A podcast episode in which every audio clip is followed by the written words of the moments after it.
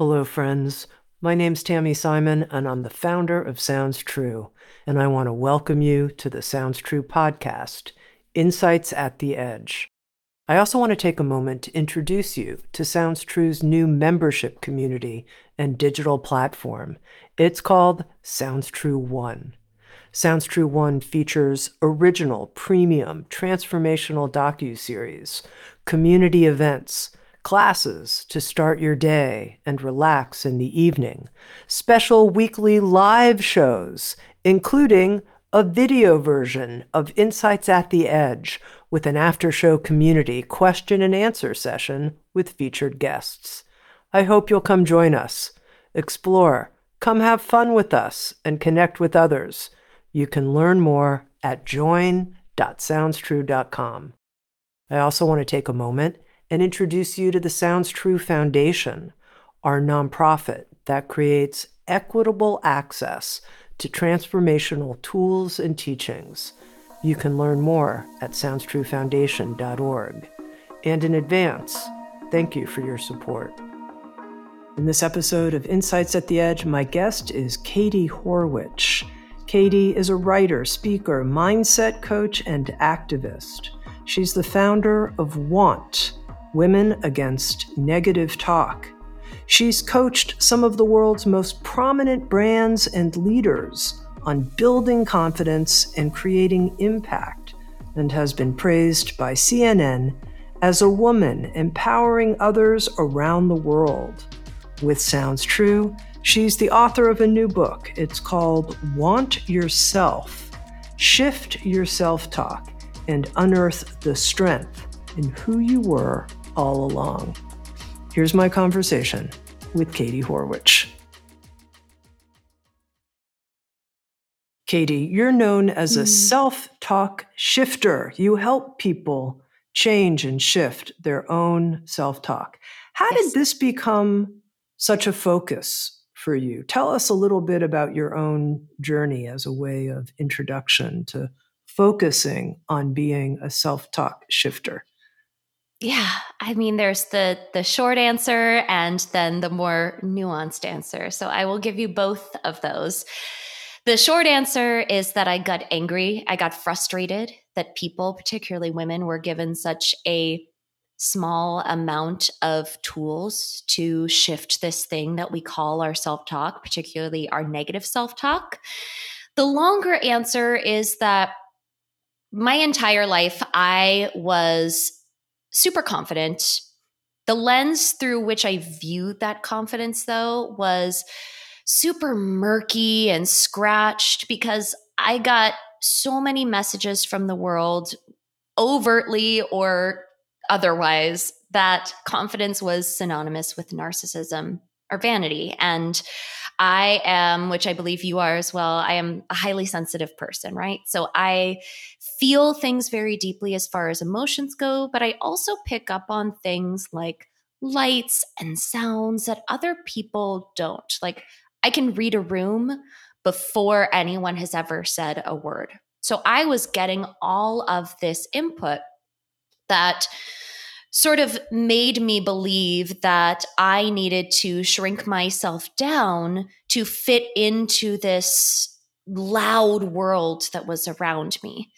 So all of this sort of came to a head when I was in my late teens, early 20s. I entered college and I became such a shell of myself and so alone in the skin that I was in that I developed a host of eating and body related disorders, which anyone who has gone through them knows that it's not about the food. Often it's not about your body. It was really about how I felt about myself and the story that I had told myself about what it meant to be an adult in the world and fit in. And I had no no attention that was being paid to actually belonging. So, like, fitting in is about taking the information from your environment and internalizing that so that you are more like them. Belonging is about belonging to yourself more than anything. It's about, I know who I am and I'm going to stick by this person no matter what is happening on the outside. And so, in college, when I developed all of these different meth- mental illnesses, I saw a commercial and I was struck by how it affected me in multiple ways. So it was one of the first body positive, if you will, self affirming, encouraging commercials that ever existed. This is back in 2007. So, things that we take for granted now when it comes to the conversation around mental health and body image, they just didn't exist. And I saw this commercial as I was going through my own struggles and wasn't getting many answers from the outside, by the way, because what I was dealing with did not fit into the pretty neat little boxes of the eating disorders and the body related disorders that were being described at the time. So I decided to turn that high proprioception and that highly sensitive self of mine inward to hopefully help me out. And when I saw this commercial that was basically saying, You should love yourself. You're amazing. I first felt like, Oh my gosh, this is incredible. Nothing that I've ever seen is like this. And then I also thought, well, what about those days when I can't look at the mirror and say, I love myself? I'm beautiful. What about those days? And it sort of came to me in this boom, boom, boom, Oprah style aha moment of I'm going to start a platform and it is going to be called Women Against Negative Talk. And the acronym is going to be WANT. And it's going to give people, particularly women, tips, tools, motivation, and inspiration to shift your self talk patterns. All of that happened in like five seconds. What ended up happening is the first go round in 2007, early 2000s, it, it kind of fizzled out and it went into the back of my mind for a very long time, almost a decade. And what I realized in hindsight is that at the time I had created what I so needed at the time. So when it came back into my mind as something that I felt called to explore again, I had not only ridden the wave of my own life, the ups, the downs, I had the life experience. I had the wherewithal to say, okay, here's what I know. Here's what I don't know. Here's where I'm going to do research, consult experts. And I also had the technical background to actually sustain this platform that I felt was so necessary because these things still weren't being talked about in the way that I saw that I thought they should be talking about at the time um, I had the tools personally and professionally to bring what I had always needed and what I felt the world needed to life. And that was 2015 and and here we are in 2023. Now, you mentioned that you felt angry at the narrow set of tools that mm-hmm. women are given to work with inner negative self-talk. What what do you see as the narrow set of tools and what do you think are the greater tools that we need? How do you see that? Oh, that's a great question. And it's a great way to word the question because you didn't say the good tools and the bad tools. You said the narrow set of tools and then the broader sense of tool set of tools.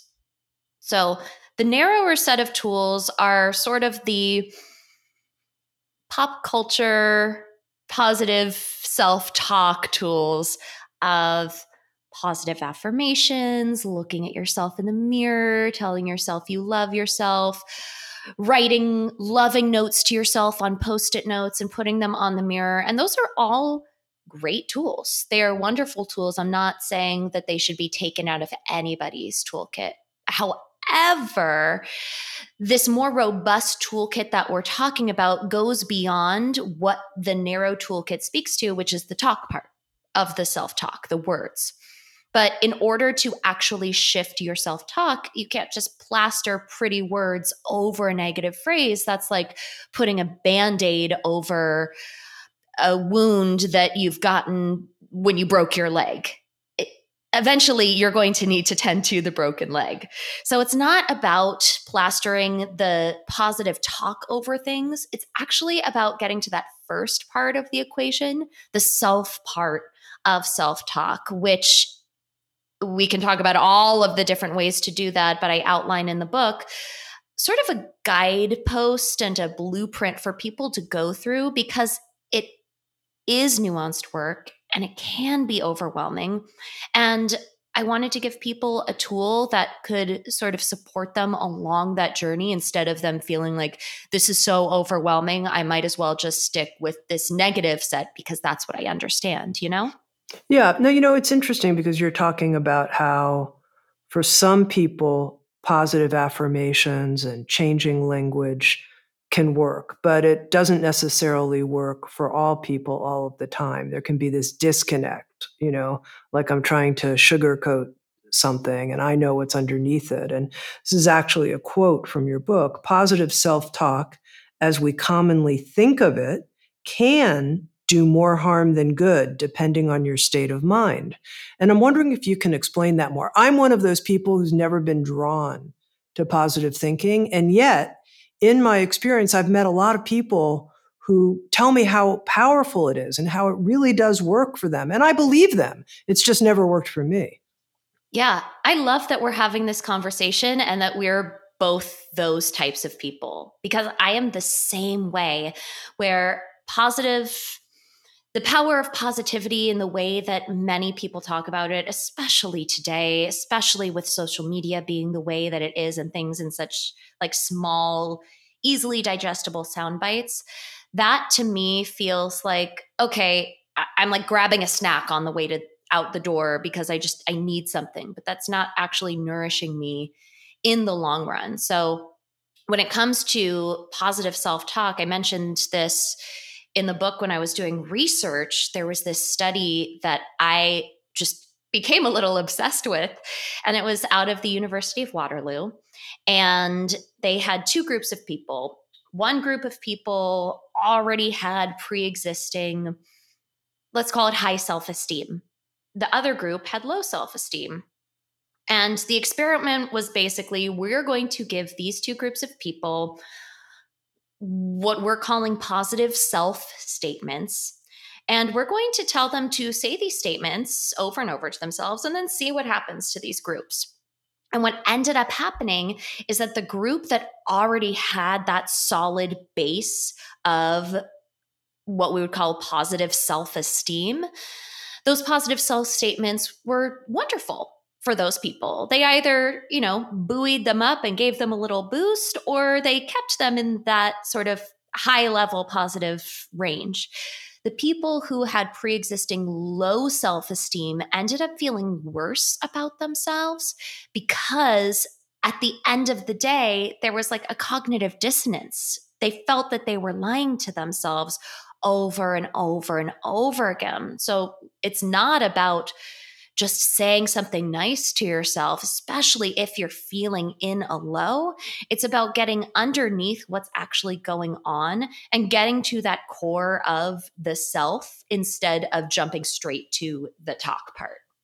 Now, when you say getting to the core of the self, I notice mm-hmm. I have a lot of questions about that because there's yeah. the the narrative of ourself and that's a narrative that keeps changing there's a feeling inside of our kind of inner light and alignment and a sense of sort of the depth of who we are in our core. And I wonder when you talk about the self, what you're really referring to, because it seems like there's lots of potential layers there. Yeah. So I actually, someone asked me this the other day, and I was like, I'm going to look up in the, I'm a words person. So I was like, I'm going to look up what the dictionary says about the self and see if that's useful. And there were multiple definitions out there, I think, especially in the type of space that you and I are in. There are a lot of also very flowery definitions of the self. When it comes to our self, I believe it to be the truth of who we are, what we believe at our core to be true of who we are. And that can be informed by a lot of things.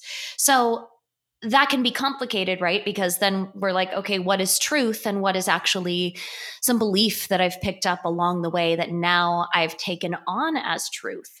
So it's important. A lot of times we will just focus on the things that we perceive are negative that we're saying. And we will try and get to the core of that. It's actually more about practicing this awareness of, okay, what's the information behind what I'm saying, no matter what you're saying. And I'm not telling people to be walking around in the world and after they say every single thing or think every single thing, they pause and they say, What's the information behind that? But really getting curious about who you are how you are and how you came to be that person and how and why you continue to be that person can start to unearth a lot of information that can lead us to okay, what am I standing behind as the truth of myself? And oh, what do I actually have it within myself that I've called true for so long? But that was actually something that someone else said to me a long time ago or it's based on how someone else was and i just decided that that was the right way to be for myself so that curiosity and that self-interrogation when it comes to the self is really really important and i would say essential to getting to the core of like who and what that actually is now one of the things that uh, I saw on your website about you was that you've reimagined positivity in a new light. So it's not the positivity that we were referring to that's kind of, uh, you know, putting cover up on top of uh, something that's painful, hoping it'll just go away. How do you see positivity now? Yeah, positivity, I think it's a lot more pragmatic than people give it credit for. I define positivity as being proactive, not reactive.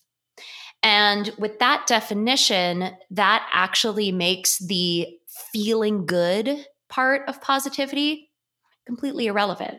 And it allows it to be more durable and more sustainable because then, let's say you're going through a tough time and you say, okay, I want to be positive.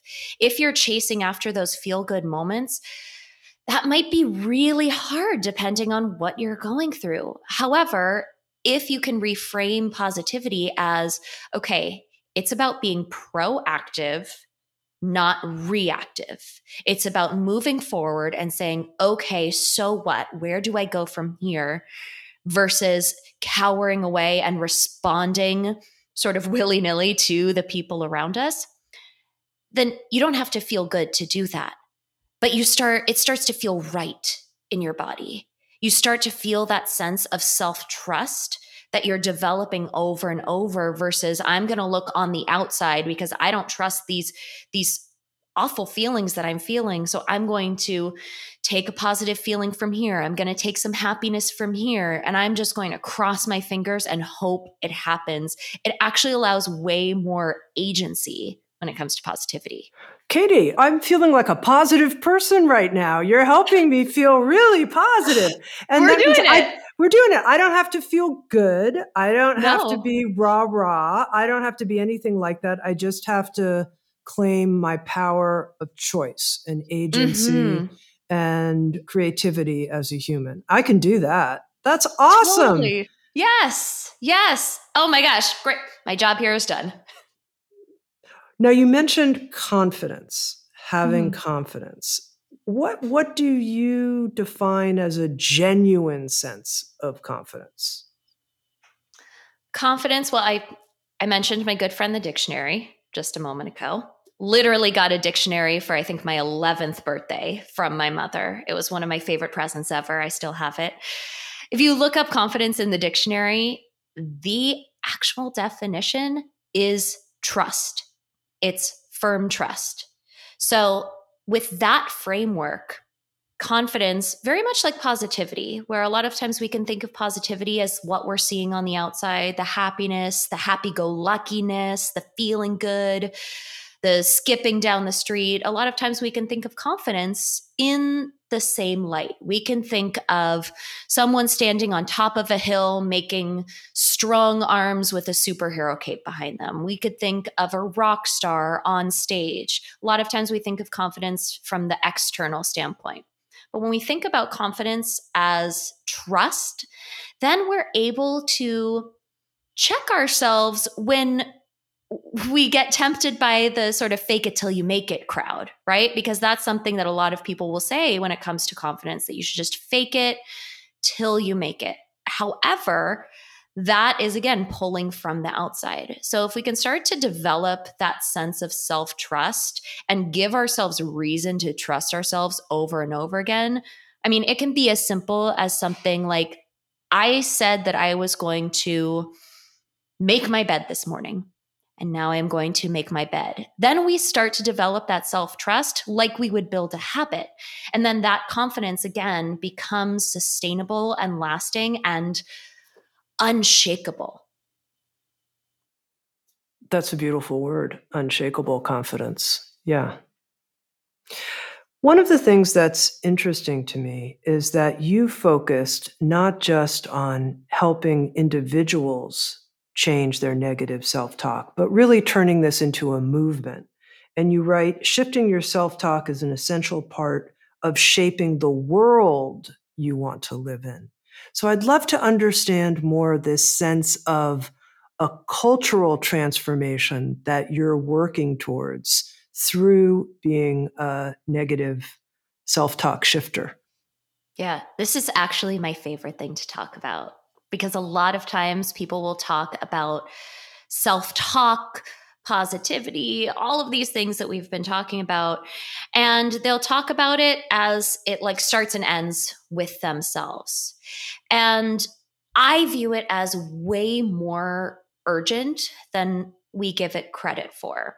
So, of course, we need in our world mega, mega systems changes. We need policy changes. We need all of those things to happen. And we need them to happen in a very real way and hopefully very soon. However, when I talk about self talk, I'm talking about us stepping in and actually being able to put those policies into place and be able to move forward and shape the world that we want to live in. Because, for example, in the last few years, we are so blessed that we have had multiple female candidates for president right and this is a this is a fairly new thing when it comes to presidential campaigns and getting to like that prime, not just that primary, but that full on election. If we have a norm where someone of any gender can run for president, that's amazing. And we also need those people who have developed that sense of self trust, like we talked about, that unshakable self confidence to go forth and run for president and step into those roles. And then on the other side, let's get a little more everyday here. If we have developed a sense of feeling self doubt, low self worth, we're being reactive, not proactive, we don't have trust in ourselves, that is going to really change our relationship with power. And we are going to take that with us out into the world, into our conversations, into our workplace. And so when I talk about shifting your self talk, I talk about it as not this thing that like feels good, is nice, but you're doing it within yourself. This is about if you want to change the world, you have got to do the work to change your own world at the same time. Do you ever find that when you're barraged by negative self talk and you say, be proactive, Katie, you say to yourself, not reactive, that you can't quite find your way? Like, oh God, I just don't have, I'm being beaten down by whatever this, this is a, it's a cascade. It's like a waterfall of, negative sentences that are coming inside my head. I just can't find my creative place of, you know, being proactive right now. What do you do in those situations? First of all, yes, 1000% have been there because even though I have dedicated my life to talking about shifting self talk, I am a human and I'm not a robot thank goodness. So when that sort of negative self talk loop starts and it keeps going and going and going and going, there's a few different tools that I start to pull from pull from from that toolkit, right? There are different questions that I can ask myself like what is my priority right now and is this one of them? Because sometimes I can think that focusing on something in a negative way it, I don't think of the negative part of it. I just think, okay, I'm focusing on it on the inside. So I can think I'm doing something to make some change, even if it's not on the outside, on the inside.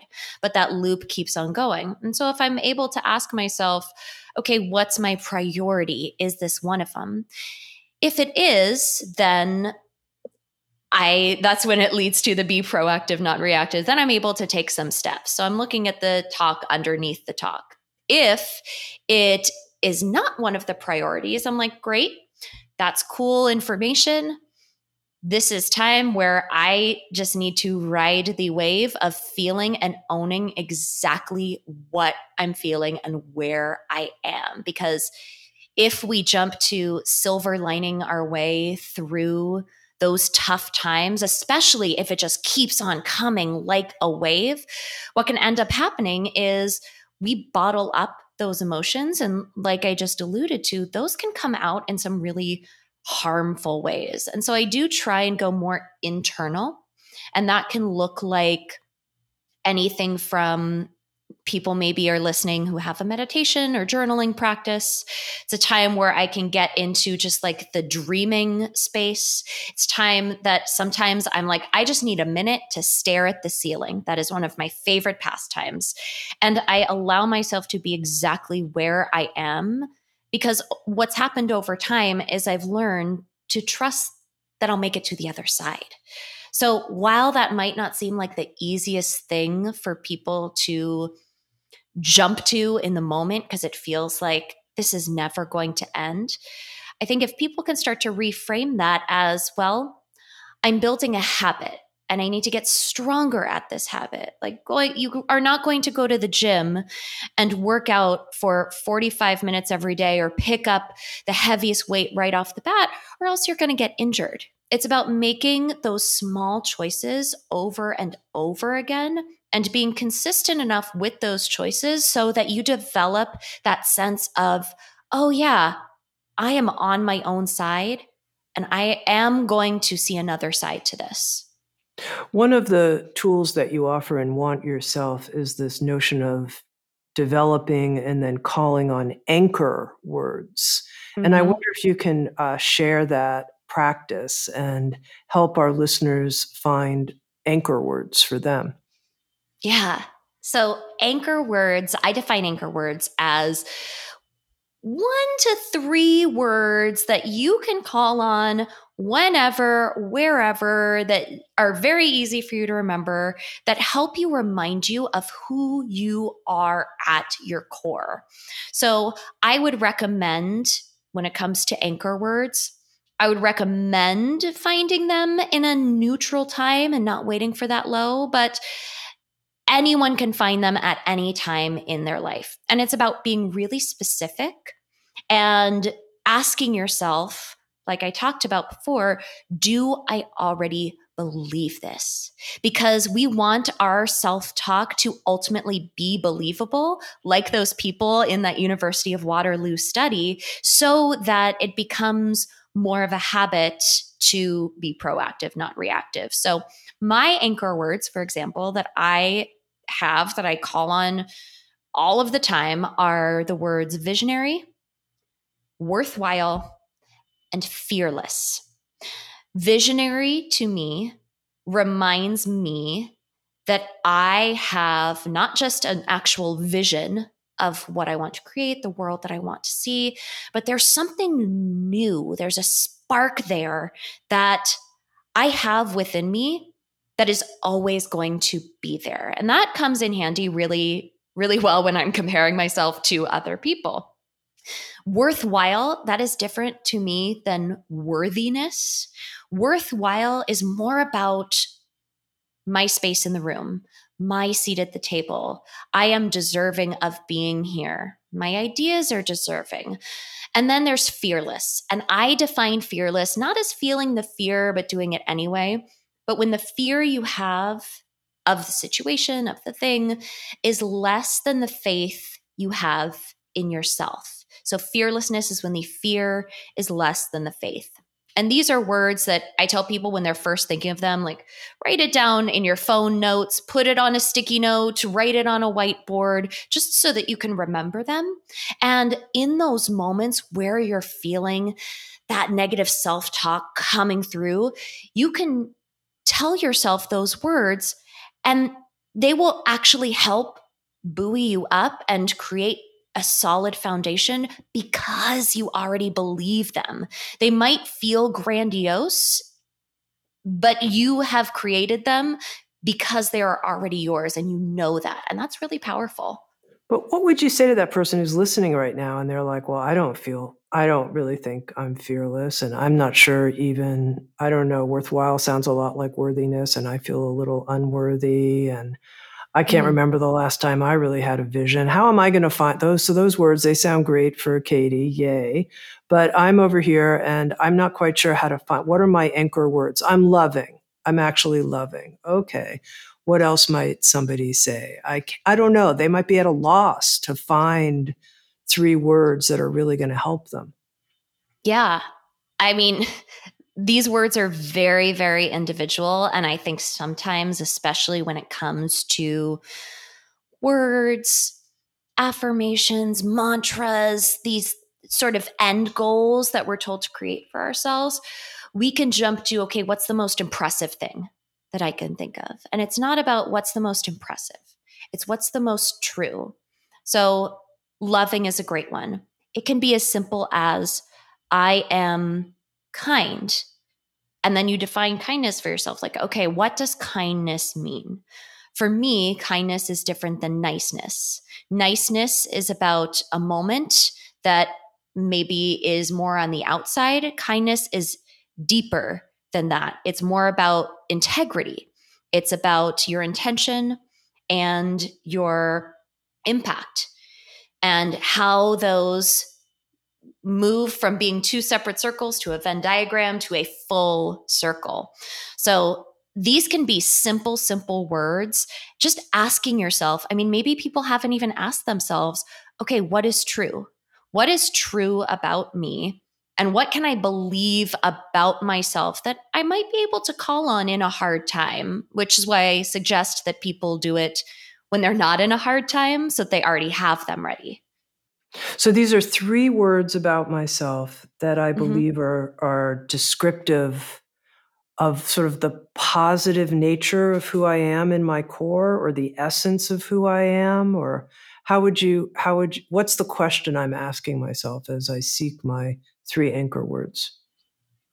What is true about myself that I am willing to stand behind? So a lot of people, when they are in those negative self talk loops, sometimes the things that they feel are true about themselves, they might not be the things that they want to think of, right? They might think of things like, oh, well, what's true about me? I, I'm awkward. I am overwhelmed. I'm these things. So that second part is really important. And that's why they're called anchor words. What are three words that I believe about myself to be true, already believable, that can anchor me in who I am and that I am willing to stand behind? So one of my one of my words that I call positivity proof point for myself. That's a, another thing that I describe in the book that is more about like creating these these phrases for yourself that you can call upon that go beyond just a singular word. A positive a positivity proof point for myself is I am enthusiastic because that is something that people might feel any which way about me being enthusiastic, but I'm willing to stand behind that I am enthusiastic. That is a quality about myself that I know to be true and I'm willing to stand behind. Okay, now I wanted to ask you about one of your anchor words that I'm curious about yeah. because I think so many of us want to be fearless and would like fearless to be one of our anchor words. And then you defined it in an interesting way. You said something about not doing it, but feeling the fear, but feeling that there was some, and in the book you described this, some ratio between yeah. faith and fear. So d- describe your understanding of being fearless. Fearlessness to me is when the fear is less than the faith. And when I talk about faith in this framework, it's about the faith that you have in yourself. So the fear you have of this thing out there, this situation, is less than the faith that you have in yourself, which sounds like a pretty phrase and could be plastered on social media. I have done it many times, but it's also an equation. So it is really hard for us to lower our fear. Fear is a human emotion. It serves a purpose. Way back in the day, it kept us safe from, I don't know, saber toothed tigers that were going to attack us in the jungle. Like, we do not want to practice lowering our fear because our body doesn't know the difference between a saber toothed tiger coming to attack us and a, a, test that we are about to take or a podcast interview that we're about to do, maybe. So that's really hard, and it's good that that's hard. But upping your faith in yourself is actually a lot easier and more finessable. So I always advise people I love a worksheet. I love an exercise. I advise people to make two columns when they are feeling fear in a situation. And these can be actual columns in a notebook, or maybe it can be lists that they're making in their head. And I ask them to write a list or think of a list of all of the different reasons you have to be afraid of this thing. And then on the other side, and number them. That's important. That's very important. Then on the other side, the other column, you write or think all of the different reasons that you have to have faith in yourself. And you get really, really granular because a lot of times we can make the laundry list of the fear, but when it comes to the faith, kind of like the anchor words, we try and think of the most flowery, most showy things that we can think of. And then we number them. And the goal is to keep going until those faith points outnumber the fear points. So, to make that really pragmatic for people, let's just use being on a podcast, for example. I just for on, example. Just, just for, for example. example. Yeah, yeah, like neither one of us have any experience with that. So, for example, we had our podcast recording today, are having our podcast recording today. I was very excited to record with you. And also, like, you are the founder of my publishing company. You are reading my book. I know you're going to be asking me questions about the book. You're also someone who I think is really awesome. And so a little of that fear was coming in beforehand. And I was able to make that list of okay, here are the reasons that this fear is getting sort of drummed up in me? Well, I've I've never met Tami before. That's one. Um, I want her to like me because I am a recovering people pleaser. So that's two. I am recording actually from my husband's office and so I'm I'm afraid that maybe the internet is not going to work. That's three. And I was like, okay, cool. Those are those are like my my big fears and I couldn't really think of a lot of other things. And I was like, all right, what do I have faith in when it comes to this situation? Well, I have faith that I can give a really useful podcast interview. I've done this many times. I know I can do it. I have faith that I know what I'm talking about. I have not only written this book that we're talking about, but I have spent uh, most of my entire adult life talking about this subject. I know that if the internet doesn't work, that there's a place around the corner that I can go that has internet that can work.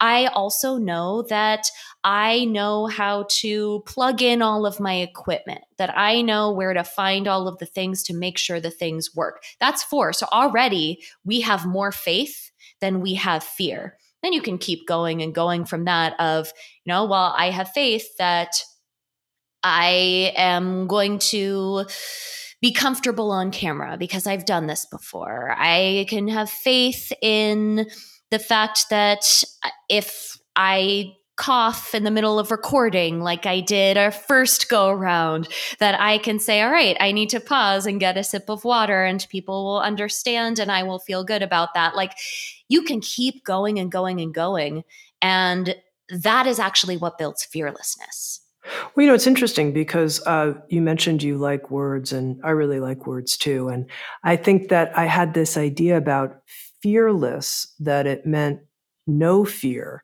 But the mm-hmm. word itself is fear less. Mm-hmm. And here you're describing a situation where you had fear, mm-hmm. but you had less fear than mm-hmm. you your faith. You had more faith and less yeah. fear. So you are able, so in that sense, is that how you're relating to this word fear less? Yeah, exactly. It's fear less, not fear not. So those right. are two different phrases that we're talking about. And a lot of times when we think of fearlessness, we focus so heavily on the fear that we forget to even notice the less part of it. That less doesn't mean it's not there it means it's there in some capacity. It's just in comparison to something because less is a comparative word, right? You Holy God, just, Katie! Now you know? I'm not only now I'm not only positive, I'm fearless. well, look what's happening to me here. This is we, amazing. We are getting so much done. We are we are bringing so many things to light. This is a very productive first meeting. Really, indeed. okay, one of the things I read in Want Your Self is that in your work, you believe it's not just about finding this true inner core, our true self, but about being her out loud, being mm-hmm. our true self out loud. Mm-hmm. And I thought, huh, how come? How come we have to go out loud with all this? Why can't we just, you know, be our true self and kind of keep it quiet? Right? It's such a bummer, right? It would be so much easier if we could do all of this great work in our head and then not share it with people or not take it out into the world because it feels vulnerable, it feels scary. But it's important to not only find out who you are, but be that person out in the world so that who you say you are and who you actually are is consistent. It goes back to what we were just talking about about integrity. So, integrity, I define it as when your intention and your impact are in alignment. So, integrity is about getting those as close together as possible. So, but I meant to do something or but I meant to be something, that's like you were just talking about.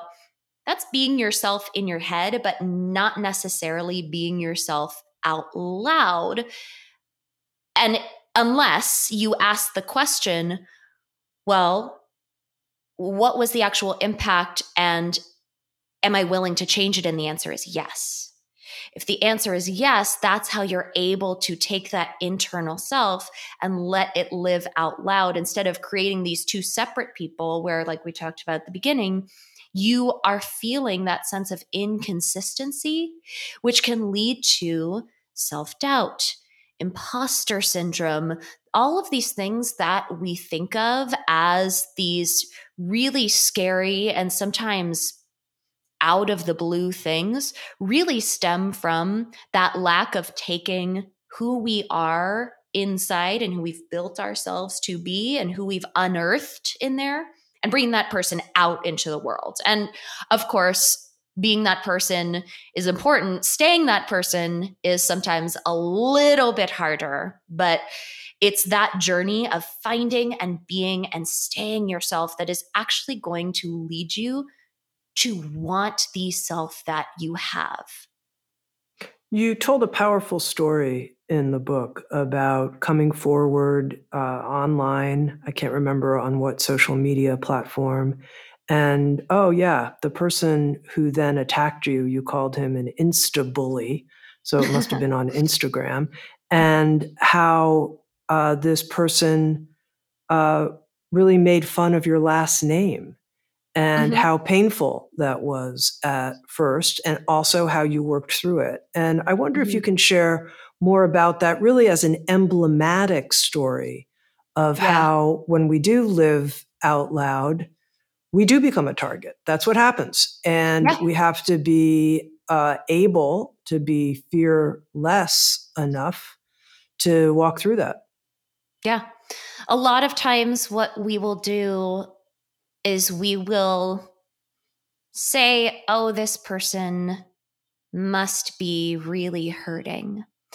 And this person who's bullying me, if we've gotten to the point where we're like, okay, well, I am I am not going to let this bully shake me down. A lot of times we can jump to this must be a really sad person and we're going to send them love and light.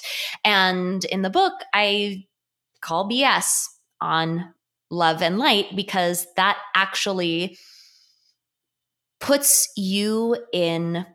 I'm very careful about how I use this word because I think it can be overused um, when it comes to sort of like the Instagrammable therapy speak, but it puts you back in the victim perspective, right? Like, oh, well, this person is really hurting. And so they deserve all of this good energy. And so I, I must send them the good energy, or I, I'm the bad person in this situation. It becomes like this existential crisis for us of, oh, well, am I not a good person because I can't send this person love and light? That's not what it is. I think that in order to stay yourself in a moment of being knocked down on social media, like the story that I shared, or in the workplace, it really comes back to okay, how am I going to anchor myself in my anchor words? How am I going to feel a sense of power again within myself. I think there is truth in the saying that we can't change other people oftentimes, but we can choose how we react in that situation and how we respond and be proactive there. So, taking the focus off of that person or that situation and then putting it back on okay, what do I need in this moment? It might be an immediate act of self care.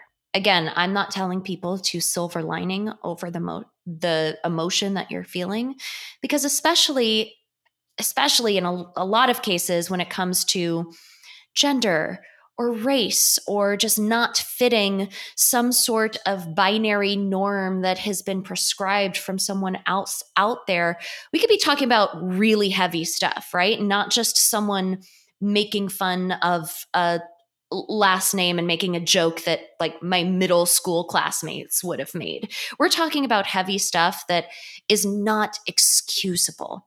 And so being proactive, not reactive in those situations, this is what positivity looks like. It looks like allowing yourself to feel how bad that felt. It could look like performing an immediate act of self care. It could look like saying, okay, who can I tell about this that is going to maybe be an ally or an accomplice in this situation? That could be a trusted family member, or it could be a teacher, a mentor, it could be someone who's in a position of power. There are so many different things that we can do to be proactive in those situations, but the biggest thing that I want to give to people is that if something feels bad, it is normal for that to feel bad because it was hurtful.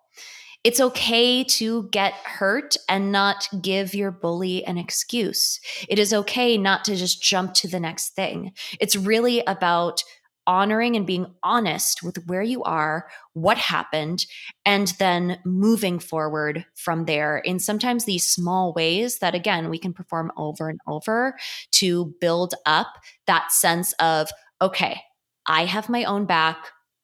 Self, what are we going to do now? now? I just want to make sure I understand something. Mm-hmm. Why do you think it's BS to send love and light to the insta bully and say, oh, this is someone who obviously is in a lot of pain and I'm going to have compassion for them because otherwise they wouldn't have lashed out in this way? It's good question.